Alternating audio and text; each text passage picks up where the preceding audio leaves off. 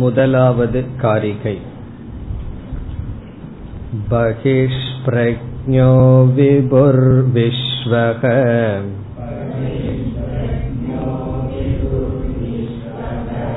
யந்தः ப்ரஜ்ஞஸ்து தைஜஸஹ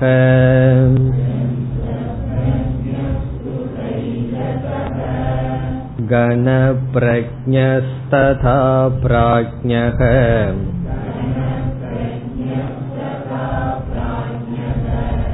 ஏக ஏவ த்ரிதா ஸ்மிருதஹ.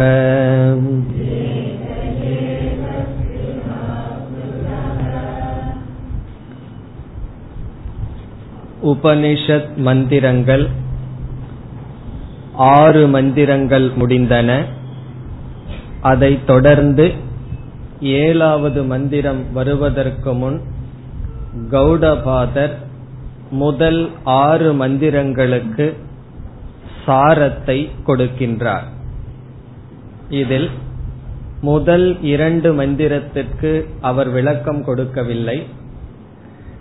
முதல் 5 காரிகைகளில் 3வது மந்திரத்திலிருந்து 5வது மந்திரம் வரை உள்ள கருத்தினுடைய சாரத்தை கொடுக்கின்றார் என்று பார்த்தோம்.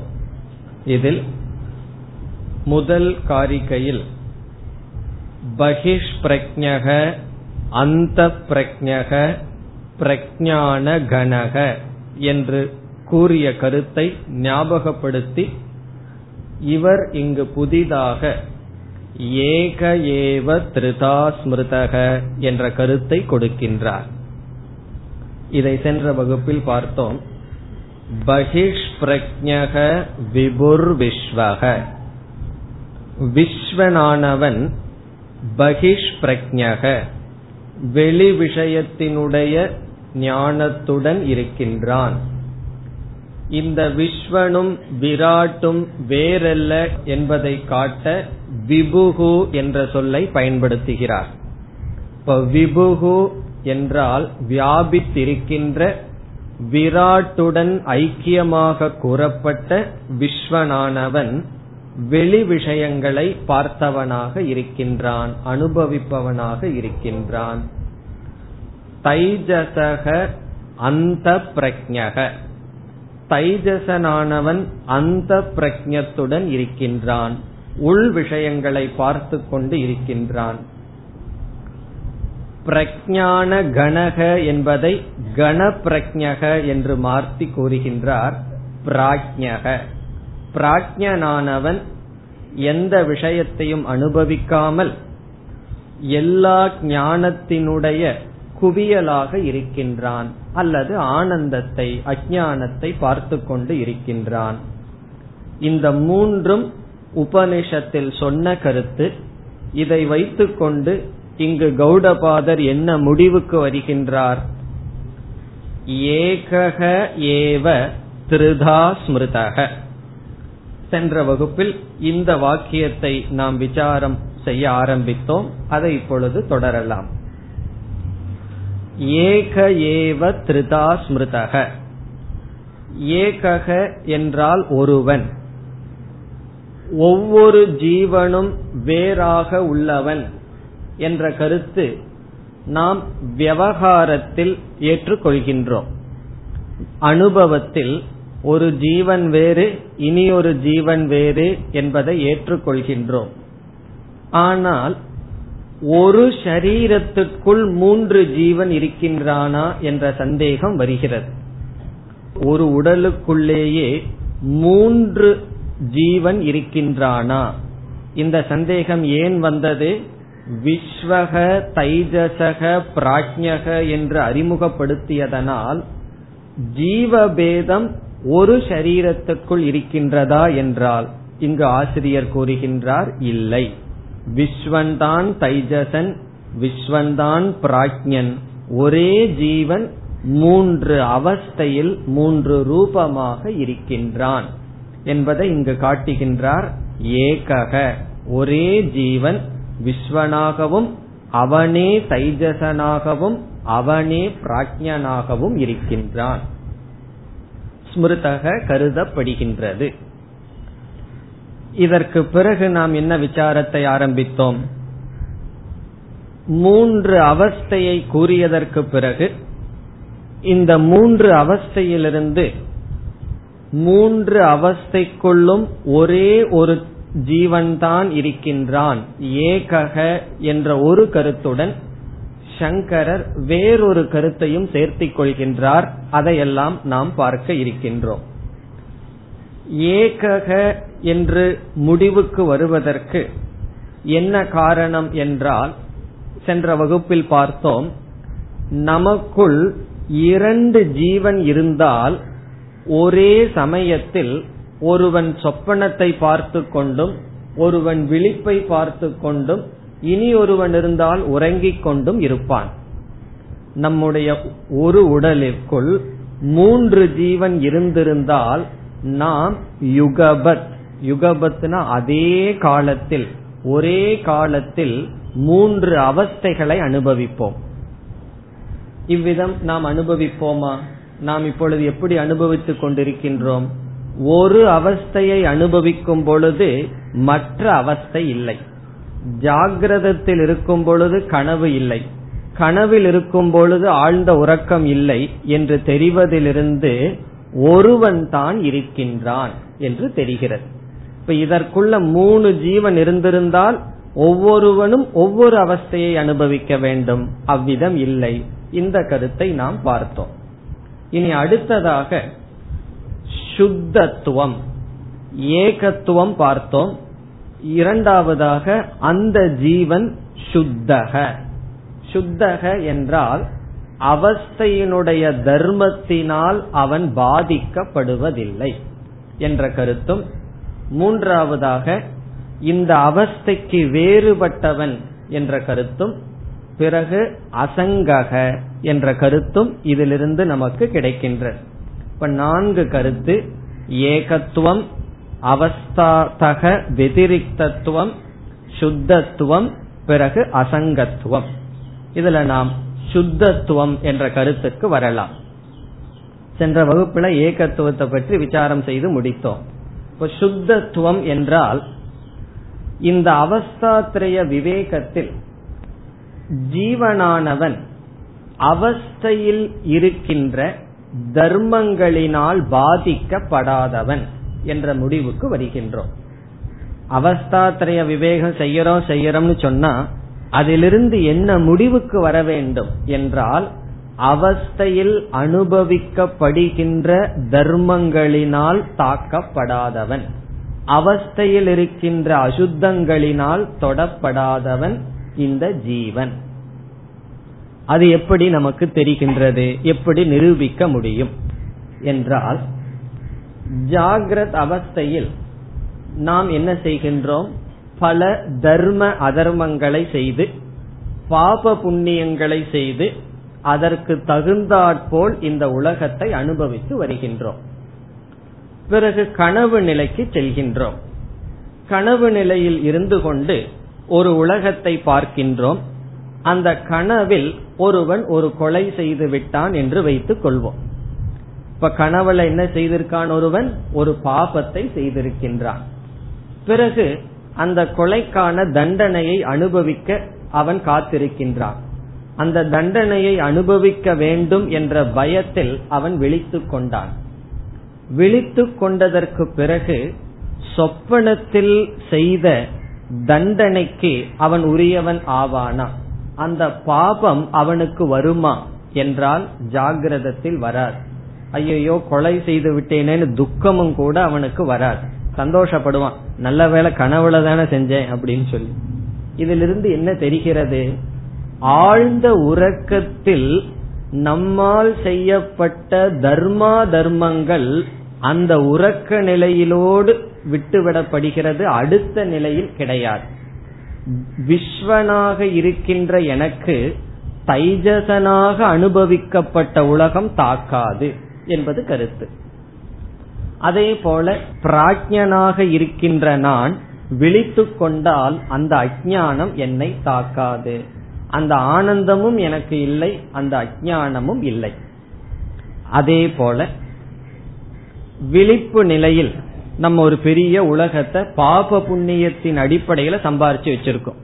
இதெல்லாம் பிறகு சொல்ல போற விழிப்பு நிலை என்னன்னு சொன்னா நம்முடைய பாப புண்ணியத்தினுடைய ரிஃப்ளெக்ஷன் தான் இந்த வேக்கிங் ஸ்டேட், இந்த விழிப்பு நிலை. கனவுக்குள் ஒருவன் செல்கின்றான், விழிப்பு நிலையில ஒருவன் செல்வந்தனாக இருக்கின்றான், அதிகமா சொத்தை சம்பாரிச்சு ஒரு மாளிகையில் இருக்கின்றான். கனவுக்கு போகும் பொழுது அவன் ஒரு தரித்திரனாக கனவை காண்கின்றான். இப்ப என்ன ஆயிற்று?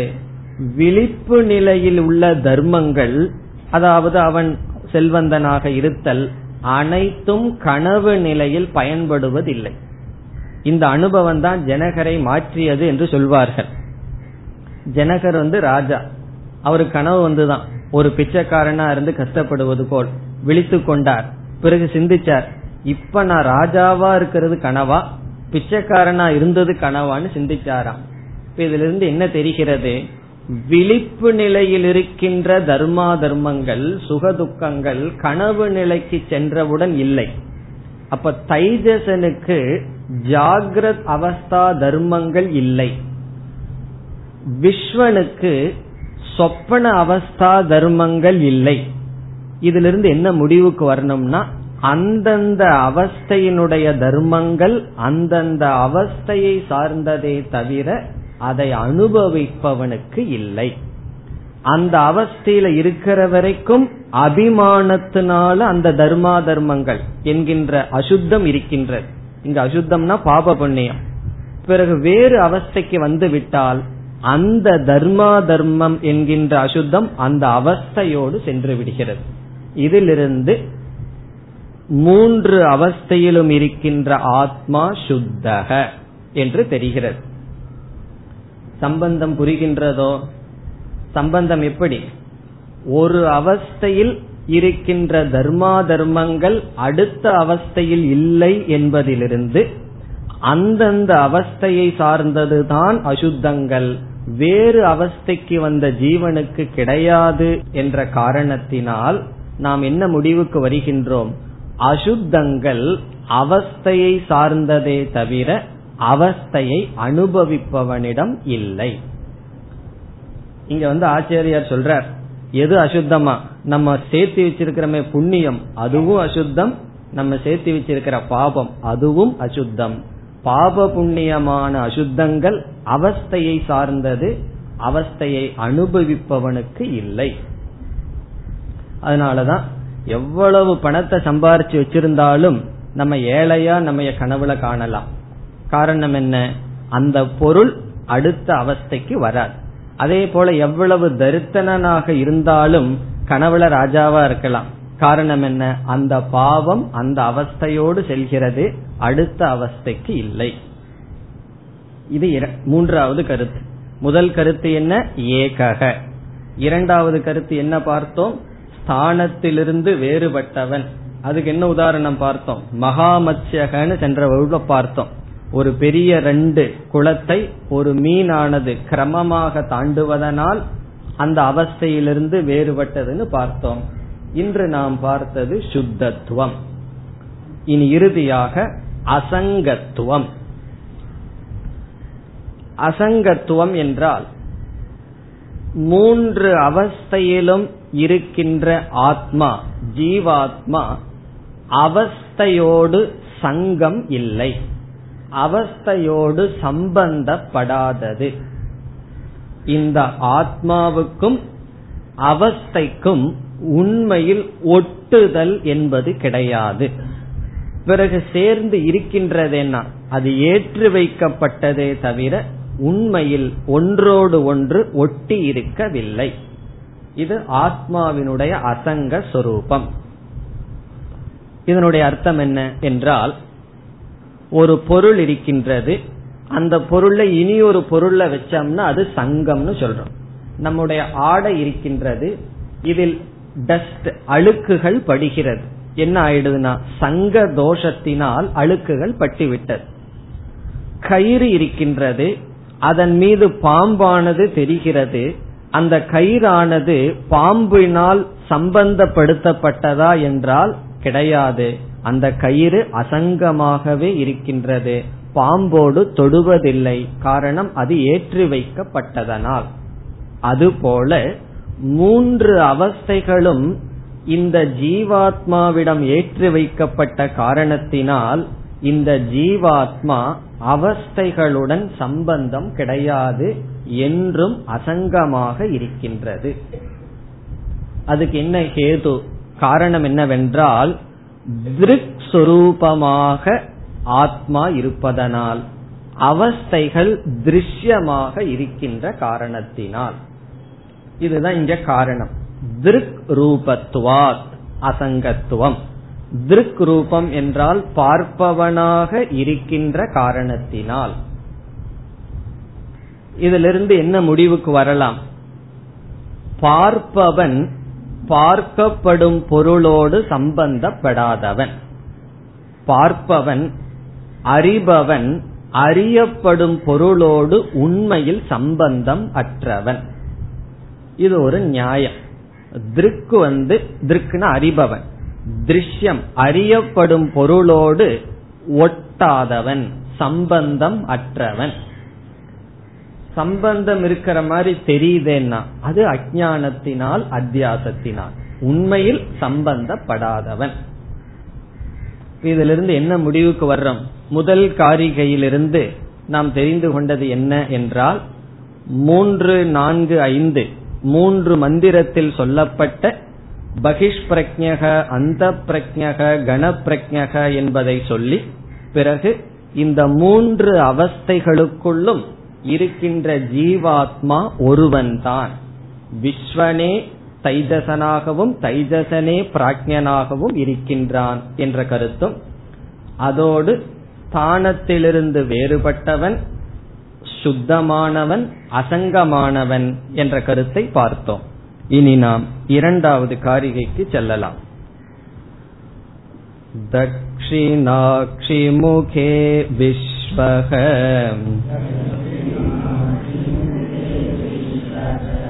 மனஸ்யந்தஸ்து தைஜசஹ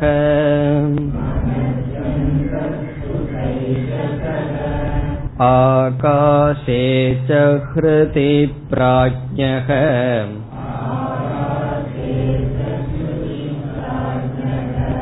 த்ரிதா தேஹே வ்யவஸ்திதஹ.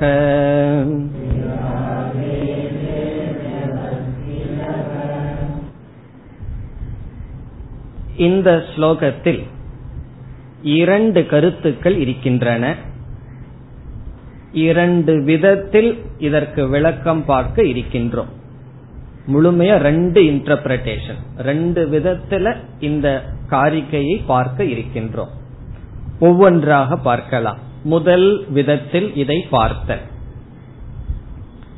முதலில் இந்த காரிகையை எப்படி பார்க்க இருக்கின்றோம்?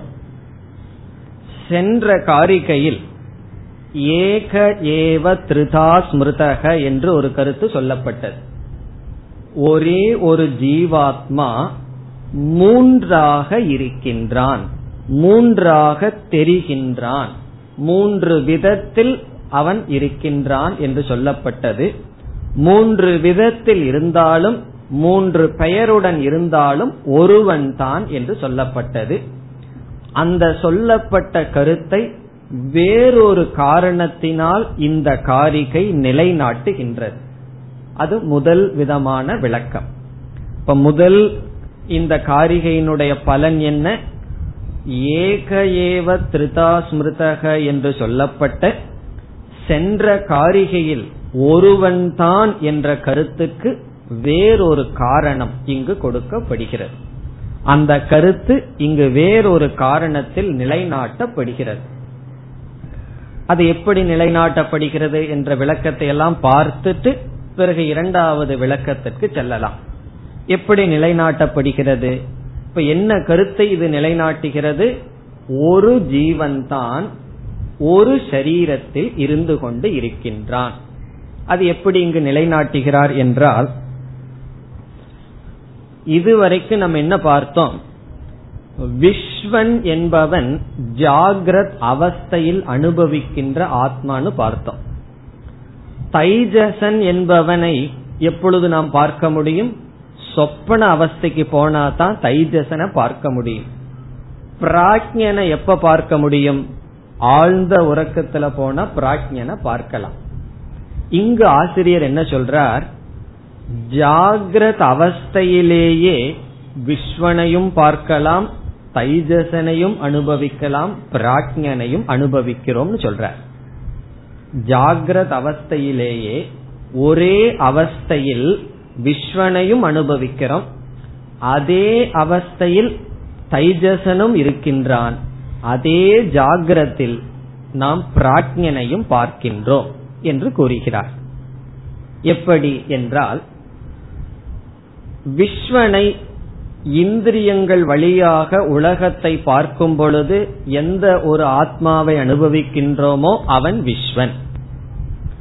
நாம் 5 இந்திரியங்கள் வழியாக இந்த உலகத்தை பார்க்கின்றோம்.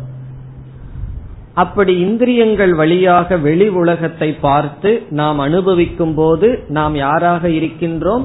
விஸ்வனாக இருக்கின்றோம். ஒவ்வொரு இந்திரியத்துக்கும் ஒவ்வொரு கோளகம் இருப்பதை நாம் படித்துள்ளோம். இப்ப கண்ணுங்கிற இந்திரியத்துக்கு கோளகம், ஸ்தூல சரீரத்தில் இருக்கிற கண். காதுக்கு கோளகம் என்று படித்துள்ளோம். அதே போல மனசுக்கு எது கோளகம்? ஞாபகம் இருக்கோ? ஹிருதயம். நம்முடைய ஹிருதயம் மனசுக்கு கோளகம். கோளகம்னு சொன்னா இந்திரிய சூக்ஷ்மமான இந்திரியமானது எந்த ஸ்தூல இடத்தில் வெளிப்படுகிறதோ அந்த வெளிப்படுற இடத்துக்கு பெயர் கோளகம். அவ்விதத்தில் சாஸ்திரத்துல விஸ்வன், தைஜசன், பிராக்ஞன் இவர்களுக்கும் கோளகம் சொல்லப்பட்டுள்ளது. இருப்பிடம் அந்த 3 ஆத்மாவுக்கும் 3 விதமாக தெரிகின்ற ஜீவனுக்கும் ஸ்தானம் சொல்லப்பட்டுள்ளது. அந்த ஸ்தானம் ஸ்தூல சரீரத்திலேயே சொல்லப்பட்டிருக்கிறது. ஸ்தூல சரீரம்னா நம்முடைய சரீரத்திற்குள் ஸ்தானம் சொல்லப்பட்டு இருக்கின்றது. அப்படி விஸ்வனுக்கு கோளகம் என்னவென்றால் நம்முடைய வலது கண், தட்சிண அக்ஷி. தட்சிணம்னா வலது, அக்ஷினா கண். நம்முடைய வலது கண் விஸ்வனுடைய கோளகம்.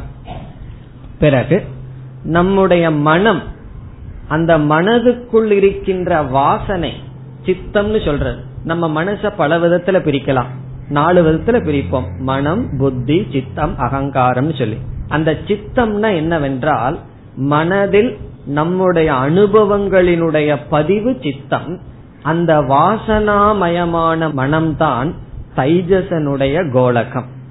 இப்ப தைஜசன் எங்க இருக்கான்னா, நம்ம விழிச்சிட்டு இருக்கும் போதே ஒரு சித்தம் இருக்கே, அந்த இடம்தான் தைஜசனுக்கு கோளகம், இருப்பிடம். பிறகு பிராக்ஞனுடைய இருப்பிடம் என்ன? மனதினுடைய கோளகமான ஹிருதயத்திற்குள் இருக்கின்ற ஆகாசம். இப்ப ஹிருதயத்திற்குள் இருக்கின்ற, சாஸ்திரத்துல தஹராகாசம் என்று சொல்வார். நம்மளுடைய ஹிருதயம் இருக்கு.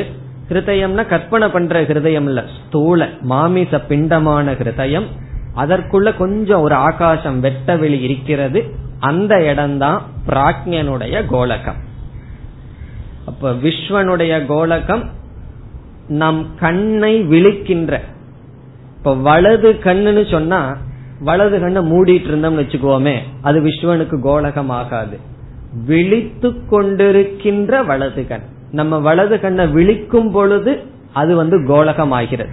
நம்ம கண்ணை மூடிட்டோம் அப்படின்னா விஸ்வனுக்கு கோளகம் இல்லை. ஆகவே விழித்து கொண்டிருக்கின்ற தக்ஷிணி அக்ஷன் புருஷக என்று சாஸ்திரத்துல பிரசித்தமாக இருக்கின்றது. அப்படி விழித்து கொண்டிருக்கின்ற வலது கண் விஸ்வனுடைய கோளகம். மனம், மனதிற்குள் இருப்பது, இதையெல்லாம் இங்கிலீஷ்ல அன்கான்சியஸ் என்றெல்லாம் சொல்வார்கள். வாசனை, வாசனை ரூபமாக இருக்கின்ற ஆழ்ந்த மனம், அந்த மனம் தைஜசனுடைய இருப்பிடம். அங்கிருந்துதான் தைஜசன் உற்பத்தி ஆகின்றான், அங்கிருந்துதான் தைஜசன் தன்னுடைய காரியத்தை செய்கின்றான். பிறகு ஹிருதயாகாசம் பிராக்ஞனுடைய ஸ்தானம். இங்க என்ன சொல்கின்றார் ஆசிரியர்? நாம் கண் வழியாக இந்த உலகத்தை, குறிப்பா வலது கண் வழியாக இந்த உலகத்தை பார்க்கும் பொழுது விஸ்வனாக இருக்கின்றோம். அப்போ யாரை அனுபவிக்கின்றோம்? விஸ்வனை அனுபவிக்கின்றோம். எப்பொழுதுனா ஜாகிரத அவஸ்தையில். ஜாகிரத அவஸ்தையில் வலது கண் வழியாக உலகத்தை பார்க்கும் பொழுது விஸ்வனாக இருக்கின்றோம். பிறகு பார்த்த ஒன்றை நாம் மனதிற்குள்ளேயே நினைத்து பார்க்கும் பொழுது அந்த விஸ்வன் ஜாகிரத அவஸ்தையிலேயே தைஜசனாக மாறிவிடுகின்றான். ஒரு பொருளை பார்க்கிறோம், பார்த்துட்டு நம்ம அந்த பொருளை பார்ப்பதை நிறுத்திவிட்டு மனதிற்குள் பார்க்கின்றோம்.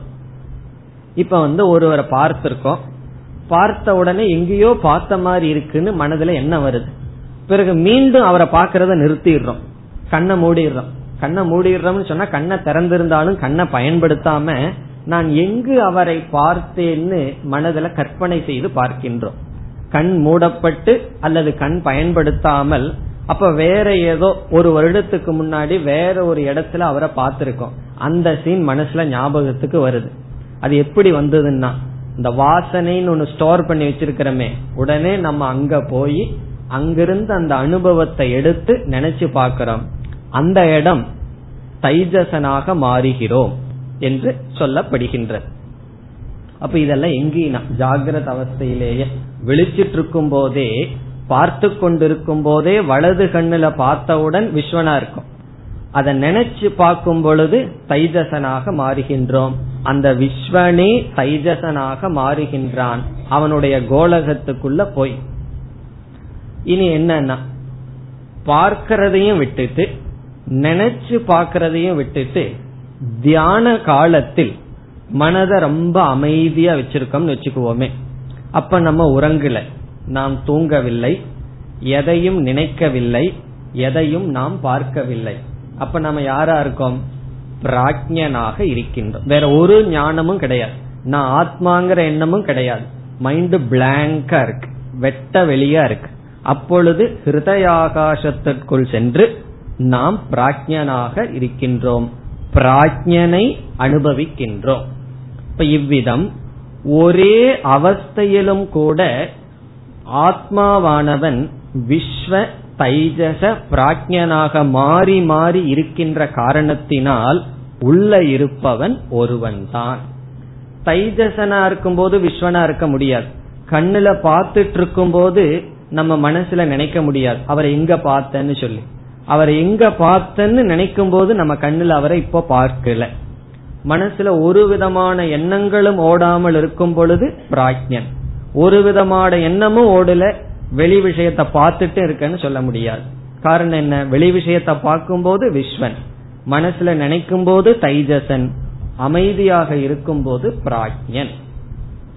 இவ்விதத்தில் ஜாகிரத் அவஸ்தையிலேயே அந்தந்த கோலகத்தில் இருந்து கொண்டு ஒருவன் விஸ்வனாகவும் தைஜசனாகவும் பிராக்ஞனாகவும் மாறி மாறி இருக்கின்ற காரணத்தினால் என்ன முடிவுனா ஏகஹ ஏவ, இந்த மூன்றும் ஒருவன் தான்.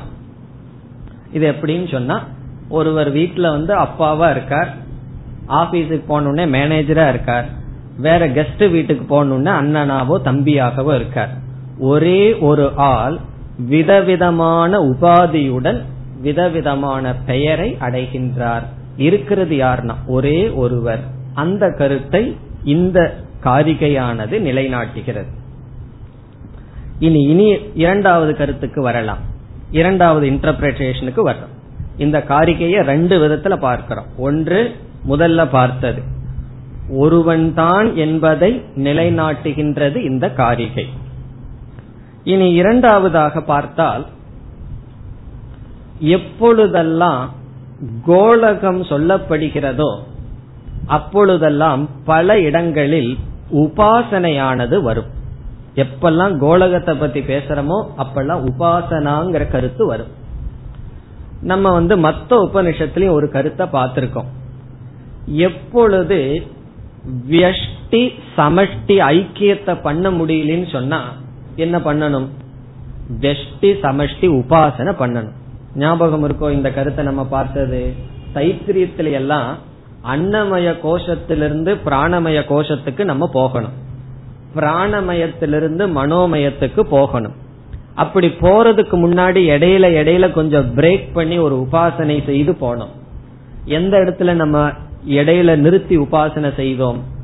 அன்னமய கோஷத்தை அனாத்மான்னு புரிஞ்சு கொள்ளும் பொழுது அன்னமய பிரபஞ்சத்தையும் சேர்த்து புரிஞ்சுக்கணும். இந்த ஒரு கோஷமே பிரபஞ்சம் என்று அன்னமய பிரபஞ்சம் அன்னமய கோஷத்திற்கும் வெஷ்டி சமஷ்டி ஐக்கியத்தை புரிந்து கொள்ள வேண்டும்னு பார்த்தோம். ஒரு கால் ஒரு மாணவனால வெஷ்டி சமஷ்டிய புரிஞ்சு கொள்ள முடியலன்னு என்ன செய்வோம், இந்த ரெண்டும் ஒன்றுன்னு கொஞ்சம் உபாசனை பண்ணி அதை புரிஞ்சதுக்கு அப்புறம் தான் பிராணமய கோஷத்துக்கு போக முடியும். அப்படி இல்லாம அன்னமயத்தை மட்டும் அனாத்மான்ட்டு அன்னமய பிரபஞ்சத்தை அனாத்மான்னு செய்யாம பிராணமய கோஷத்துக்கு போயிட்டான்னா அவன் சாங்கிய தத்துவத்துல வந்து நிப்பான். ஒவ்வொரு சரீரத்திற்கும் ஒவ்வொரு ஆத்மான்னு வந்து இத பார்த்தோம்.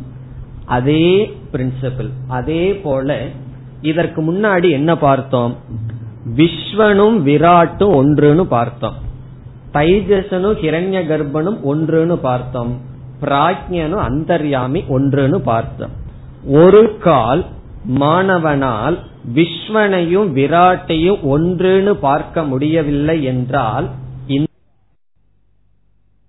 இந்த இடத்தில் வலது கண்ணில் விஸ்வனுடைய கோலகத்தில் விராட்டை உபாசிக்க வேண்டும். பிறகு தைஜசனுடைய இருப்பிடம் என்ன, மனம், வாசனாரூபமான மனம், அந்த இடத்தில் ஹிரண்ய கர்ப்பனை தியானிக்க வேண்டும் கோலகமாக இருப்பிடமாக கொண்டு.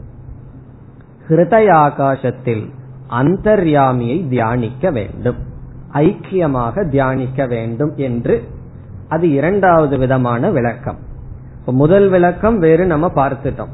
இரண்டாவது விளக்கம் என்ன, உபாசனை. என்ன உபாசனை, வெஷ்டி சமஷ்டி உபாசனை. வெஷ்டி சமஷ்டி உபாசனைக்கு உபாசனை செய்யணும்னு சொன்னாவே ஒரு ஆலம்பனத்தை சொல்லணும். இப்ப ஆலம்பனங்கிற சொல்லலாம் உங்களுக்கு புரிஞ்சிருக்குன்னு போறோம்.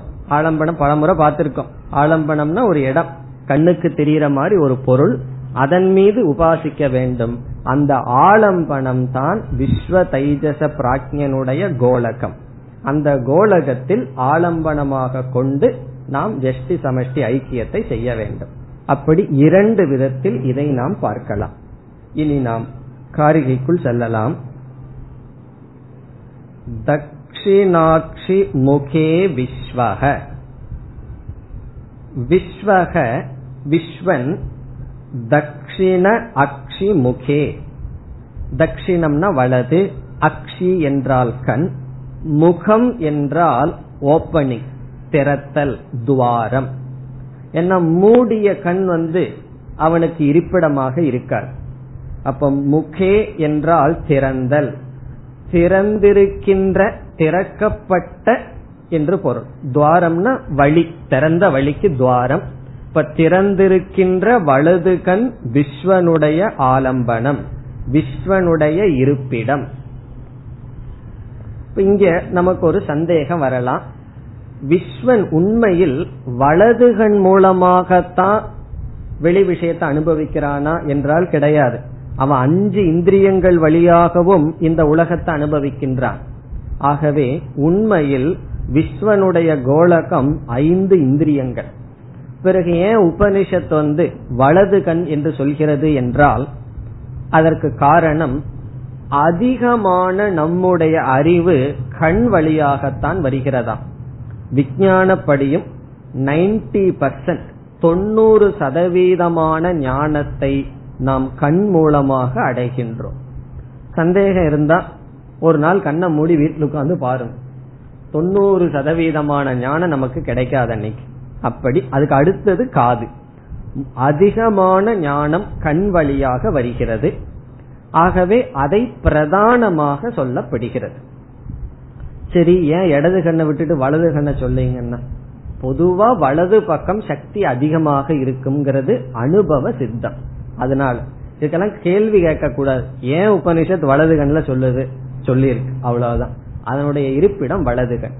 ஆனா என்னன்னு புரிஞ்சுக்கணும், வலது கண் வழியாகத்தான் விஸ்வன் வந்து எல்லாத்தையும் அறியறான்னு அர்த்தம் இல்ல. 5 இந்திரியங்கள் வழியாக அனுபவிக்கின்றான். ஆனா உபனிஷத் அதனுடைய இடமா வலது கண்ண சொல்லுகின்றது. காரணம் 2 காரணம் சொல்லலாம். வலது கண்ல அதிக ஞானம் வருகின்றது. பிறகு வலது பக்கம் அதிக சக்தியை உடையதாக இருக்கின்றது. சாதாரண சில பேர் இல்லையே நான் லெப்ட் ஹேண்டட்னு சொல்லுவார்கள். சாதாரணமாக வலது பக்கம் சக்தி அதிகம். கண்ணில் அதிக ஞானம் வருவதனால் விஸ்வனுடைய இருப்பிடம் கோலகம் தட்சிண அக்ஷி புருஷக. இங்க முகேன்னு சொல்லியிருக்கு. உபனிஷத்துல தட்சிணே அக்ஷன் புருஷகன்னு சொல்லி மற்ற உபனிஷத்திலும் இந்த கருத்து கூறப்பட்டுள்ள. இனி அடுத்தது மனசி அந்தகது தைஜசக. தைஜசன் மனசி அந்தக. மனசினா மனதிற்குள், அந்தக என்றால் உள்ளே, மனதிற்குள்ளே. நமக்கு மேலோட்டமான மனசு இருக்கு, ஆழ்ந்த மனசுன்னு ஒண்ணு இருக்கு. நம்ம எல்லாம் ஆழ்ந்த மனசுல வாழ்ந்ததே கிடையாது. நம்ம வாழ்க்கையே மேலோட்டமான மனசுல போயிட்டு இருக்கு. என்ன உட்கார்ந்து நம்ம மனசை பார்த்தா தானே உள்ள இருக்கிறது தெரியும். இப்ப ஆழ்ந்த மனசுன்னு ஒண்ணு இருக்கு, அதுக்குள்ள இருந்துதான் எல்லா விதமான, அதுக்குள்ள இருந்தா அப்படியே மேல வந்து நம்முடைய சொல், நம்முடைய பார்வை, விவகாரம், சிந்தனை எல்லாம் இருக்கு. இந்த தைஜசன் எங்க உட்கார்ந்திருக்கானா, ஆழ்ந்த மனசில் அமர்ந்துள்ளான். வாசனாமய மனம் அர்த்தம். எங்கெல்லாம் வாசனைகள் ஸ்டோர் பண்ணி வச்சிருக்கோ அத அன்கான்சியஸ் என்று சொல்வார்கள். அன்கான்சியஸ்னா அறிவில்லைன்னு அர்த்தம் கிடையாது. நம்மளுடைய வாசனாமய பிரபஞ்சம் உள்ள இருக்கு. அதனாலதான் ஆளை பார்த்தா சொல்ல முடியாது இவன் எப்படி வருவான்னு சொல்லி. ஒரு விதைய பார்த்தா இந்த விதைய வச்சு இந்த மரம் இந்த மாதிரி வரும்னு சொல்ல முடியுமோ? முடத்தெங்குன்னு சொல்லுவாங்க. ஒரு மடம் அப்படியே சாஞ்சும் வரலாம், நேராம் வரலாம், தெரியாது. அது வளர விட்டாதான் தெரியும். அதே போல ஒரு சின்ன பையனுடைய ஜாதகத்தை பார்த்தோ குழந்தையினுடைய இதை பார்த்தோ சொல்லவே முடியாது இவன் மகாத்மா ஆவானா அல்லது வேற ஏதாவது ஆவானான்னு சொல்லவே முடியாது. காரணம் என்ன? ஆழ்ந்த மனசுக்குள்ள என்ன வாசனை இருக்கோ யாரு கண்டா? விட்டு பார்த்தா தான் தெரியும். அந்த வாசனை உள்ள இருக்கின்றது. அந்த இடத்துலதான் தைஜசன் அமர்ந்துள்ளான். இனி அடுத்தது ஆகாசேச்ச ஹிருதி பிராஜ்ஞக. ஹிருதி ஆகாசே. ஹிருதினா ஹிருதயத்துக்குள், ஆகாசேன இருக்கின்ற ஆகாசத்தில். நம்முடைய ஸ்தூல ஹிருதயம் இருக்கின்றது.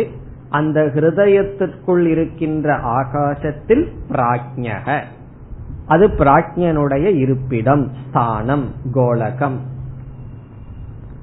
இந்த மூன்று இடத்தையும் சொல்லி என்ன சொல்லிடுறார்? த்ரிதா தேகே வியவஸ்திதஹ. தேகே என்றால் நம்முடைய உடலில், த்ரிதா மூன்று விதத்தில், வியவஸ்திதஹ அமர்த்தப்பட்டிருக்கின்றான். இந்த மூணு பேரும் மூன்று இடத்தில் அமர்ந்திருக்கிறார்கள். யாரு மூன்று பேரும்? விஸ்வன், தைஜசன், பிராஜ்ஞன். மூணு இடத்துல இந்த மூன்று பேரும் வியவஸ்திதகன ஸ்திதக அங்க இருக்கின்றான், அமர்ந்திருக்கின்றான். கேப்டன் அந்த இடத்துல வச்சிட்டு இருக்கான். மூணு பேரும் மூணு இடத்தில் இருக்கிறார்கள். இதுக்கு ஏன் இரண்டு விதமான விளக்கம் வந்ததுன்னு சொன்னா, கௌடபாதர் ஒண்ணுமே சொல்லல. மூணு இடத்த சொல்லிட்டு இந்த மாதிரி சரீரத்துல மூன்று இடத்தில் மூன்று பேர் இருக்கிறார்கள் தான் சொல்லியிருக்கார். இங்க கௌடபாதர் இதிலிருந்து நமக்கு என்ன சொல்ல வர விரும்புறார் அப்படிங்கறது அவரிடம் இருந்து நமக்கு கிடைக்கவில்லை. ஆகவே சங்கரர் தன்னுடைய விளக்கத்துல சொல்றார், இதிலிருந்து நமக்கு என்ன கிடைக்குதுன்னு சொன்னா, நம்ம முதல்ல பார்த்த விளக்கத்தை தான் ஆசிரியர் எடுத்துக்கொள்கின்றார். சங்கரர் என்ன சொல்றார்? சென்ற மந்திரத்தில் சொன்ன ஏக ஏவ த்ரிதா ஸ்மிருதக அது இங்கு நிலைநாட்டப்படுகின்றது. எப்படி? ஜாகிரத அவஸ்தையில் தட்சிண அக்ஷி மூலமாக விஸ்வனாக இருந்து அவனே தைஜசனாக இருக்கின்றான், அவனே பிராஜ்ஞனாக இருக்கின்றான். இதிலிருந்து நமக்கு என்ன கிடைக்கின்றது என்றால் ஒருவன் தான் இருக்கின்றான். அதுதான் முக்கியம். காரணம் என்னன்னா, கடைசியில் அத்வைதம்னு படிக்க போறோம். இங்க என்ன செய்ய ஆரம்பிச்சிட்டோம்? ஒருவனா இருக்கிற ஜீவனையே மூணா வேற பிரிச்சு வச்சிட்டோம். விஸ்வன், தைஜசன், பிராஜ்ஞன் பிரிச்சிருக்கோம். இப்போ ஒன்றுங்கிறத காட்ட ஆரம்பித்து இருக்கிற ஒன்ன மூணா பிரிச்சிருக்கோம். இப்போ உபனிஷத் அதை ஒன்றாக்குகிறது. இந்த ஒன்றுதான் மூன்றாக தெரிந்து கொண்டு இருக்கின்றது. அது ஏன் தெரியுது அப்படின்னு சொன்னா, சென்ற வகுப்புல ஒரு வார்த்தையை பார்த்தோம், உபாதி வசாத் என்று. உபாதிங்கிற சொல்லுக்கு என்ன அர்த்தம்? அதுவும் பல முறை பார்த்திருக்கோம். ஞாபகப்படுத்த வேண்டும் என்றால், உபாதி என்று சொன்னால் எந்த ஒன்று தன்னுடைய தர்மத்தை வேறொன்றிடம் பொய்யாக கொடுக்குமோ அதற்கு உபாதி என்று பெயர். உபாதிங்கிறது இந்த சரீரம், மூணு சரீரமும் உபாதி. முதல்ல சாஸ்திரம் மூணு சரீரத்தை அறிமுகப்படுத்தும், அதுக்கப்புறம் அது ஆத்மாவுக்கு உபாதின்னு சொல்லும். அது ஒரு பெரிய வார்த்தை, பெரிய ஸ்டேட்மெண்ட். அதுல இருந்து என்ன தெரியுதுன்னா, இந்த மூன்று சரீரம் இருந்துட்டு போனா பரவாயில்ல, அது என்ன பண்ணிருதான், தன்னுடைய தர்மத்தை பொய்யாக ஆத்மாவிடம் கொடுத்து விட்டது. இந்த பொய்யா வாங்கிக்கிற ஆத்மாவுக்கு உபஹிதம் என்று பெயர். உபஹிதம்னா பொய்யா வாங்கிக்குது, உபாதினா பொய்யாக கொடுக்கின்ற. இந்த மூன்று உபாதியினால மூன்று பெயர் ஆத்மாவுக்கு வருகிறது. ஸ்தூல சரீரத்தை உபாதியாக பார்க்கும் பொழுது இந்த ஆத்மாவுக்கு விஸ்வனும், சூக்ஷ்ம சரீர பிரதானமாக பார்க்கும் பொழுது தைஜசன் என்றும், காரண சரீரத்தோடு பார்க்கும் பொழுது பிராக்ஞன் என்றும் வருகிறது. பிறகு ஆத்மா என்னன்னா மூன்றும் ஒருவன் தான். இந்த மூன்று சேர்ந்து ஒரு உபாதி, ஸ்தூல சூக்ஷ்ம காரண சரீரம் சேர்ந்து ஒரு உபாதி. அந்த உபாதிக்குள்ள இருக்கிற விசேஷத்தினால விதவிதமான பெயர் விஸ்வன், தைஜசன், பிராக்ஞன் என்று பேசப்படுகின்றது. இனி நாம் அடுத்த காரிகைக்கு செல்லலாம். விஸ்வோ ஹி ஸ்தூலபுங் நித்யம்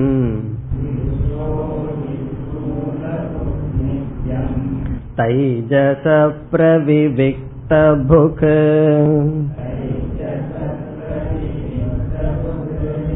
ஆனந்தபுக் ததா ப்ராஜ்ஞஹ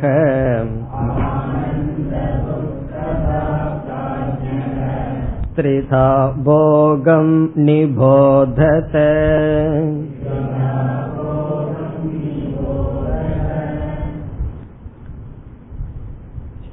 இனி வருகின்ற இரண்டு காரிகையிலும் புதிதான கருத்து இல்லை, உபனிஷத்தில் சொன்ன கருத்தே இருக்கின்றது.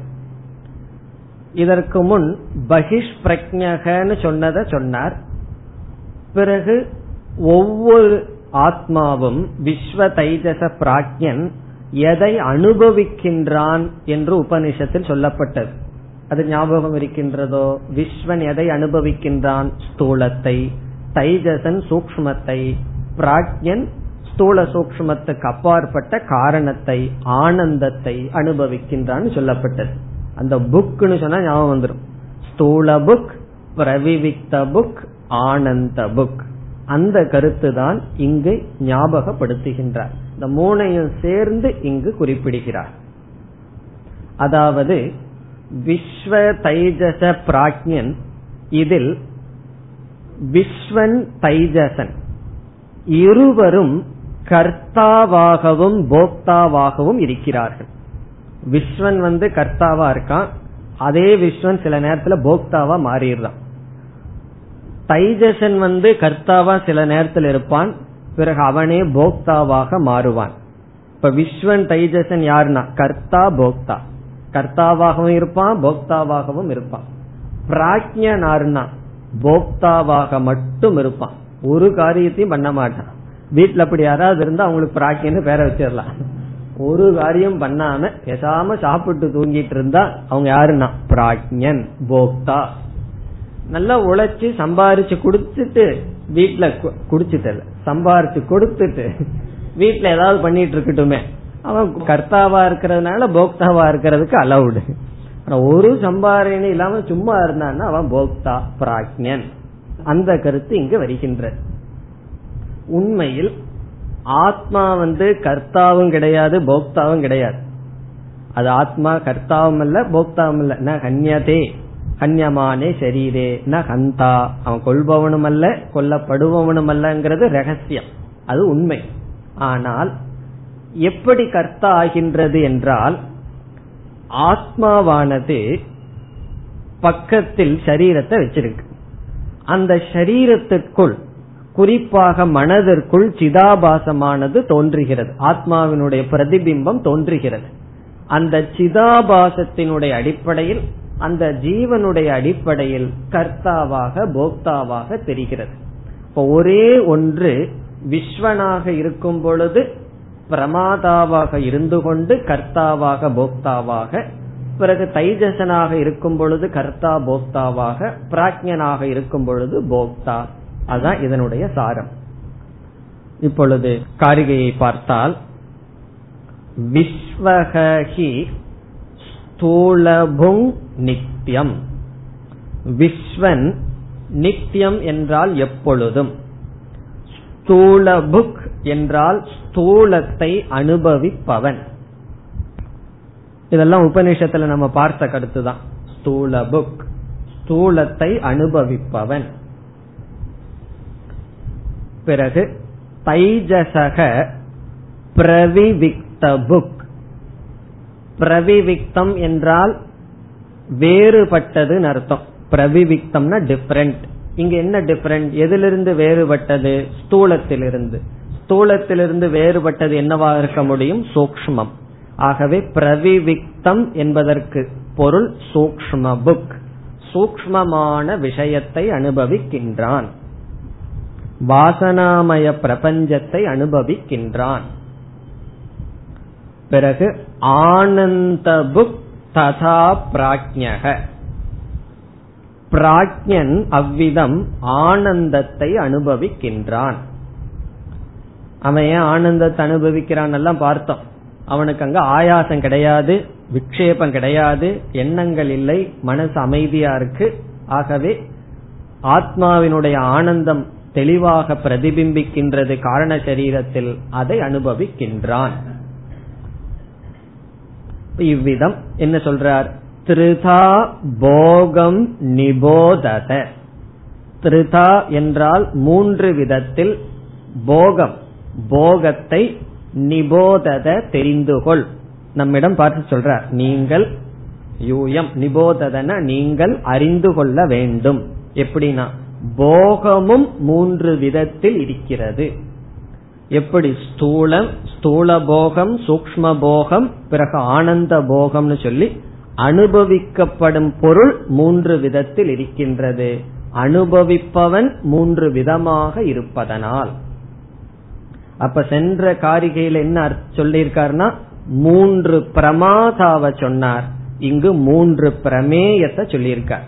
அந்த சொல்லெல்லாம் தெரியுமல்லவா? பிரமாதா, பிரமாணம், பிரமேயம். பிரமேயம்னா ஆப்ஜெக்ட், அனுபவிப்பது. மூன்று விதமான பிரமேயம். காரணம் மூன்று விதமான பிரமாதா. இப்ப விஸ்வன்கிறதுக்கு விஷயமா இருப்பது ஸ்தூலம், தைஜசன்கிறதுக்கு விஷயமாக இருப்பது சூக்ஷ்மம், பிராஜ்ஞனுக்கு விஷயமாக இருப்பது ஆனந்தம் என்று. இதுல வேறொரு கருத்தை நம்ம பார்த்தோம். விஸ்வனும் தைஜசனும் கர்த்தாவா இருக்கான், போக்தாவாகவும் இருக்கின்றான், பிராஜ்ஞன் போக்தாவாக மட்டும் இருக்கின்றான் என்று சொன்ன கருத்தை தான் இங்கும் வந்தது. இனி இதே கருத்தை வேறு விதத்தில் அடுத்த காரிகையில் கூறுகின்றார்.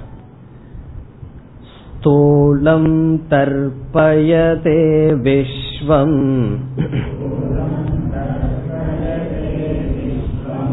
பிரவிவிக்தந்து தைஜசம்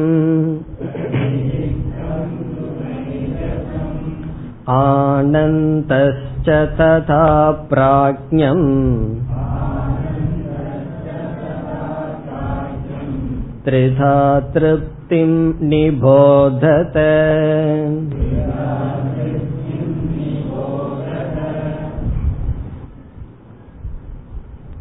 மூன்று விதமான திருப்தி இங்கு பேசப்படுகிறது. மூன்று விதமான பிரமாதா அறிபவன் விஸ்வன், தைஜசன், பிராஜ்ஞன். மூன்று விதமான பிரமேயம் ஸ்தூலம், சூக்ஷ்மம், ஆனந்தம். இனி மூன்று விதமான திருப்தி, சுகம். சுலபமான காரிகை. நேரடியாக காரிகைக்குள் சென்றால் ஸ்தூலம் தர்ப்பயதே விஸ்வம். விஸ்வனை, விஸ்வனாக இருக்கின்ற பிரமாதாவை ஸ்தூலமானது திருப்திப்படுத்துகிறது. ஸ்தூலம்னா ஸ்தூல விஷயம், தர்ப்பயதே என்றால் திருப்தியை கொடுக்கிறது. விஸ்வனுக்கு திருப்தியை கொடுக்கிறதுக்கு என்ன சாதனம்னா ஸ்தூலமான பிரபஞ்சம். ஸ்தூலத்தை விஸ்வ அனுபவிக்கிறான்னு முன்ன சொன்னார். இப்ப என்ன சொல்கிறார்? ஸ்தூலம் விஸ்வனை திருப்திப்படுத்துகிறது. விஸ்வன்னா யாரு? நம்மை. நம்ம எது திருப்திப்படுத்த முடியும்? கனவுல கண்ட பதார்த்தம் அல்ல, ஸ்தூலமான விஷயங்கள் தான் விஸ்வனை திருப்திப்படுத்துகிறது. எல்லா நேரத்திலையும் திருப்தி படுத்துறது இல்ல, சில நேரத்துல திருப்தியப்படுத்துது, சில நேரத்துல துக்கத்தை கொடுக்குது, அனுபவத்தை கொடுக்கின்றது, சுக துக்கத்தை கொடுக்கின்றது. இவர் பாசிட்டிவா சொல்ற, ஸ்தூலம்தான் திருப்தி படுத்த முடியும். சரி, பிரவிவிக்தம் து தைஜசம், தற்பயதைங்கிறத சேர்த்திக்கணும். பிரவிவிக்தம்னு சொன்னா சூக்ஷ்மம், சூக்ஷ்மமான பொருள்கள் தைஜசனை திருப்தி படுத்துகிறது. ஆனந்தஸ்ச ததா பிராஜ்ஞம், ஆனந்தமானது பிராஜ்ஞனை திருப்தி படுத்துகிறது. பிரதிபிம்பானந்தம் முக்கிய ஆனந்தம் அல்ல, காரண சரீரத்தில் இருக்கிற பிரதிபிம்பானந்தம் பிராஜ்ஞனுக்கு திருப்தியை கொடுக்கின்றது. ஆகவே என்ன சொல்றார், த்ரிதா திருப்திம் நிபோதத, த்ரிதா மூன்று விதத்தில் திருப்தியை நிபோதத அறிந்து கொள்ள வேண்டும். நிபோததங்கிறதுக்கு சப்ஜெக்ட் நீங்கள், நிபோததன புரிந்து கொள்ளுங்கள் என்று பொருள். நீங்கள் மூன்று விதமாக திருப்தி இருப்பதாக புரிந்து கொள்ளுங்கள். இந்த ரெண்டு காரிகையினுடைய சாரம் என்னன்னா ஏற்கனவே சொன்னதுதான். அதனாலதான் சங்கரருடைய கமெண்ட்ரியில இதுக்கு எவ்வளவு விளக்க எழுதுறாருன்னா, உக்தார்த்தவ் சொல்லப்பட்டது, அவ்வளவுதான், ஃபுல் ஸ்டாப். ரெண்டு ஸ்லோகத்தை எழுதி உக்தார்த்தவ் ஸ்லோகவ். உக்தார்த்தம்னா உபநிஷத்துல சொன்னதான் சொல்லி இருக்கு, அதுக்கு மேல அவர் எழுதல. அதனால என்ன பண்றோம், நம்மள இதுல அதிக விசாரம் இல்லை, ஏற்கனவே சொன்ன கருத்து தான் இந்த இரண்டில் சொல்லப்பட்டுள்ளது. இனி அடுத்த காரிகை, த்ரிஷு தாமசு யத் போஜ்யம் போக்தா யஸ்ச பிரகீர்த்திதஹ.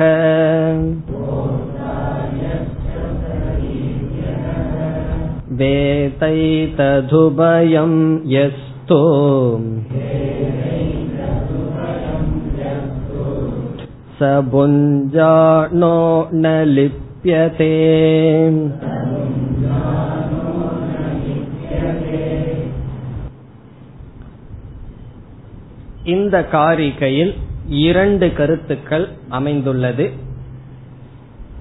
முதல் கருத்து, போக்தா அல்லது பிரமாதா மூன்றாக இருந்தாலும் ஒருவன் தான் என்பது ஒரு கருத்து.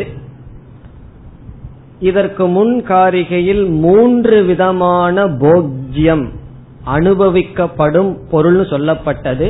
உண்மையில் அவைகளும் ஒன்றுதான் என்று போக்திரு போஜ்ய ஏகத்துவம். போக்திரு என்றால் அனுபவிப்பவன், எக்ஸ்பீரியன்சர். போஜ்யம் அனுபவிக்கப்படுவது ஒன்றுதான் சொல்றார். இதுக்கு முன்னாடி மூணு மூணுன்னு பிரிச்சார், இப்ப உண்மையில் அவைகள் எல்லாம் ஒன்றுதான் சொல்றார். இப்ப இதனுடைய முதல் கருத்து என்ன, போக்திரு போஜ்ய ஏகத்துவம். போக்திருன்னு சொன்னா அனுபவிப்பவன், யார், விஸ்வ தைஜச பிராக்ஞன் பிரமாதா. இவர்கள் எல்லாமே ஒரு ஆள் தான், ஒரு ஆள் தான் மூன்று விதமா அனுபவிக்கின்றான். போஜ்யம் என்றால் அனுபவிக்கப்படும் போகம் மூணா சொல்லப்பட்டது, ஸ்தூலம் சூக்ஷ்மம் காரணம்னு சொல்லப்பட்டது. காரணம்னா இங்க ஆனந்தம்னு சொல்லப்பட்டது. மூன்று விதமான போகம் போஜ்யம்னு சொல்லப்பட்டு மூன்று விதமான திருப்தின்னு சொல்லப்பட்டது. உண்மையில் அவைகளும் ஒன்றுதான் அப்படின்னு சொல்றாரு. காரணம் என்னன்னு சொன்னா, மாயை தான் காரணமா சூக்ஷ்மமா ஸ்தூலமா இருக்கே தவிர அங்கு உண்மையில் மூன்று போகங்கள் இல்லை, மூன்று போக்தா கிடையாது. ஒரே போக்தா மூன்று விதத்தில் அனுபவிக்கின்றான். இப்போ ஒரே மாவு இருக்கு, அரிசி மாவு இனி ஒரு மாவு தான் உளுந்த மாவு. அதை எப்படி அனுபவிக்கிறோம், தோசையா அனுபவிக்கிறோம், இட்லியா அனுபவிக்கிறோம், விதவிதமா அனுபவிக்கிறோம் அல்லவா. கண்டென்ட் என்னன்னா ஒண்ணுதான், ஒண்ணுதான் மூணு விதவிதமான அவஸ்தையில அனுபவிக்கிறோம். அதே போல இருக்கிற ஒரு மாயா பிரபஞ்சம், அத விதவிதமான அவஸ்தையில விதவிதமா மாறி விதவிதமா இவனும் மாறி அனுபவிக்கின்றான். அந்த கருத்தை சொல்றார். இனி ஒரு கருத்து என்னவென்றால், மூன்று அவஸ்தைகளை இப்ப விசாரம் பண்ணணும். ஜாகிரத அவஸ்தா, சொப்பன அவஸ்தா, சுஷுப்தி அவஸ்தா. இப்போ ஒரு ஸ்டூடெண்ட் இந்த நாலாவது துரியத்துக்கு வரலின்னு வச்சுக்கோமே, போதும் எனக்கு மூணு அவஸ்தை விசாரம் பண்ணினதே போதும், இனி மாண்டூக்கியம் வேண்டான்னு முடிவு பண்ணிடுறாருன்னு வச்சுக்கோமே. அவர் துரியம் எல்லாம் எனக்கு வேண்டாம், இதுவே எனக்கு போதும்னு முடிவு பண்ணி நாலாவது துரியம்ங்கிற அவஸ்தை இல்லை, அந்த தத்துவத்துக்கு வரல. மூணு அவஸ்தைய படிச்சு இந்த ஞானத்தை மட்டும் உடையவராக இருந்தால் என்ன பலன், அது பலன் சொல்லப்படுகிறது. அவஸ்தாத்ரய விவேக பலன் சொல்லப்படுகிறது. அதுக்கு பலன் இல்லைன்னு சாஸ்திரம் சொல்லல, அதுக்கும் பலன் இருக்கு. இவ்வளவு தூரம் பலன், இப்ப எவ்வளவு தூரம் போனோமோ அவ்வளவு தூரம் பலன். நம்ம செய்யற சாதனைகளை ரெண்டா பிரிக்கலாம். இப்ப கிணறு வெட்டுறோம்னு வச்சுக்கோமே, சொல்றாங்க 60 அடி வெட்டுனா தண்ணி வரும்னு சொல்கிறார்கள். நம்ம 30 அடி வெட்டுறோம். 30 அடி வெட்டினா 60 அடி வெட்டினா 20 அடி தண்ணி வரும்னு சொன்னா, நான் 30 அடி வெட்டுறேனே 10 அடி எனக்கு போதும்னு சொல்லுவோமா? முடியாது. 60 அடி வெட்டினா தான் அது 20 முழுமையா கிடைக்கும். இப்ப நமக்கு ரொம்ப பசியா இருக்கு. அந்த பசியா இருக்கிற ஆளுக்கு ஒரு 10 இட்லி சாப்பிட்டா வயிறு நிறையும். அவரு 10 சாப்பிடணுமா? 5 சாப்பிட்டா அதுக்களவா நிறையும் அல்லவா? அப்படி சாதனைய ரெண்டா பிரிக்கலாம். நம்ம செஞ்ச அளவுக்கு பலன் கொடுக்கும் சில சாதனைகள், சிலதெல்லாம் முழுமையா செஞ்சாதான் பலன் கொடுக்கும். இங்க என்ன சொல்றார், இந்த சாஸ்திரத்து வேதாந்த சாஸ்திரத்துக்குள்ள வந்தா எவ்வளவு தூரம் போறீர்களோ அவ்வளவு தூரம் பலன் இருக்கா. எவ்வளவு படி நம்ம போறோமோ அவ்வளவு பலன் சொல்லப்படுகிறது. இதையும் நம்ம பிராக்டிக்கலா பார்த்தா சரியா இருக்கும். இப்போ ஒவ்வொரு கோஷத்திலிருந்து அபிமானத்தை விட்டுட்டு போகணும். ஒருவர் அன்னமய கோஷத்திலிருந்து அபிமானத்தை விட்டு பிராணமய கோஷத்துக்கு சென்றிருந்தால் அந்த அளவுக்கு பலன் இருக்கும். அன்னமய கோஷத்துல அபிமானம் வச்சா என்ன துக்கம் வருமோ அது வராது, ஏன்னா அடுத்த கோஷத்துக்கு போயிட்டாரு. அதே போல மனோமய கோஷத்துக்கு போயிட்டா, விஞ்ஞானமய கோஷத்துக்கு வந்தா அந்தந்த நிலையில நமக்கு பலன் கிடைக்கும். அதை இங்கு சொல்கிறார்.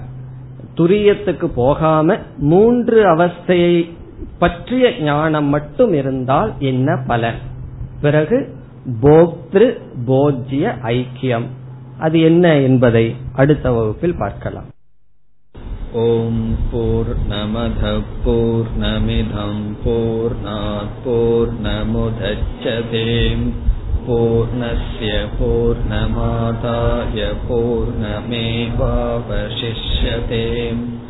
ஓம் சாந்தி சாந்தி.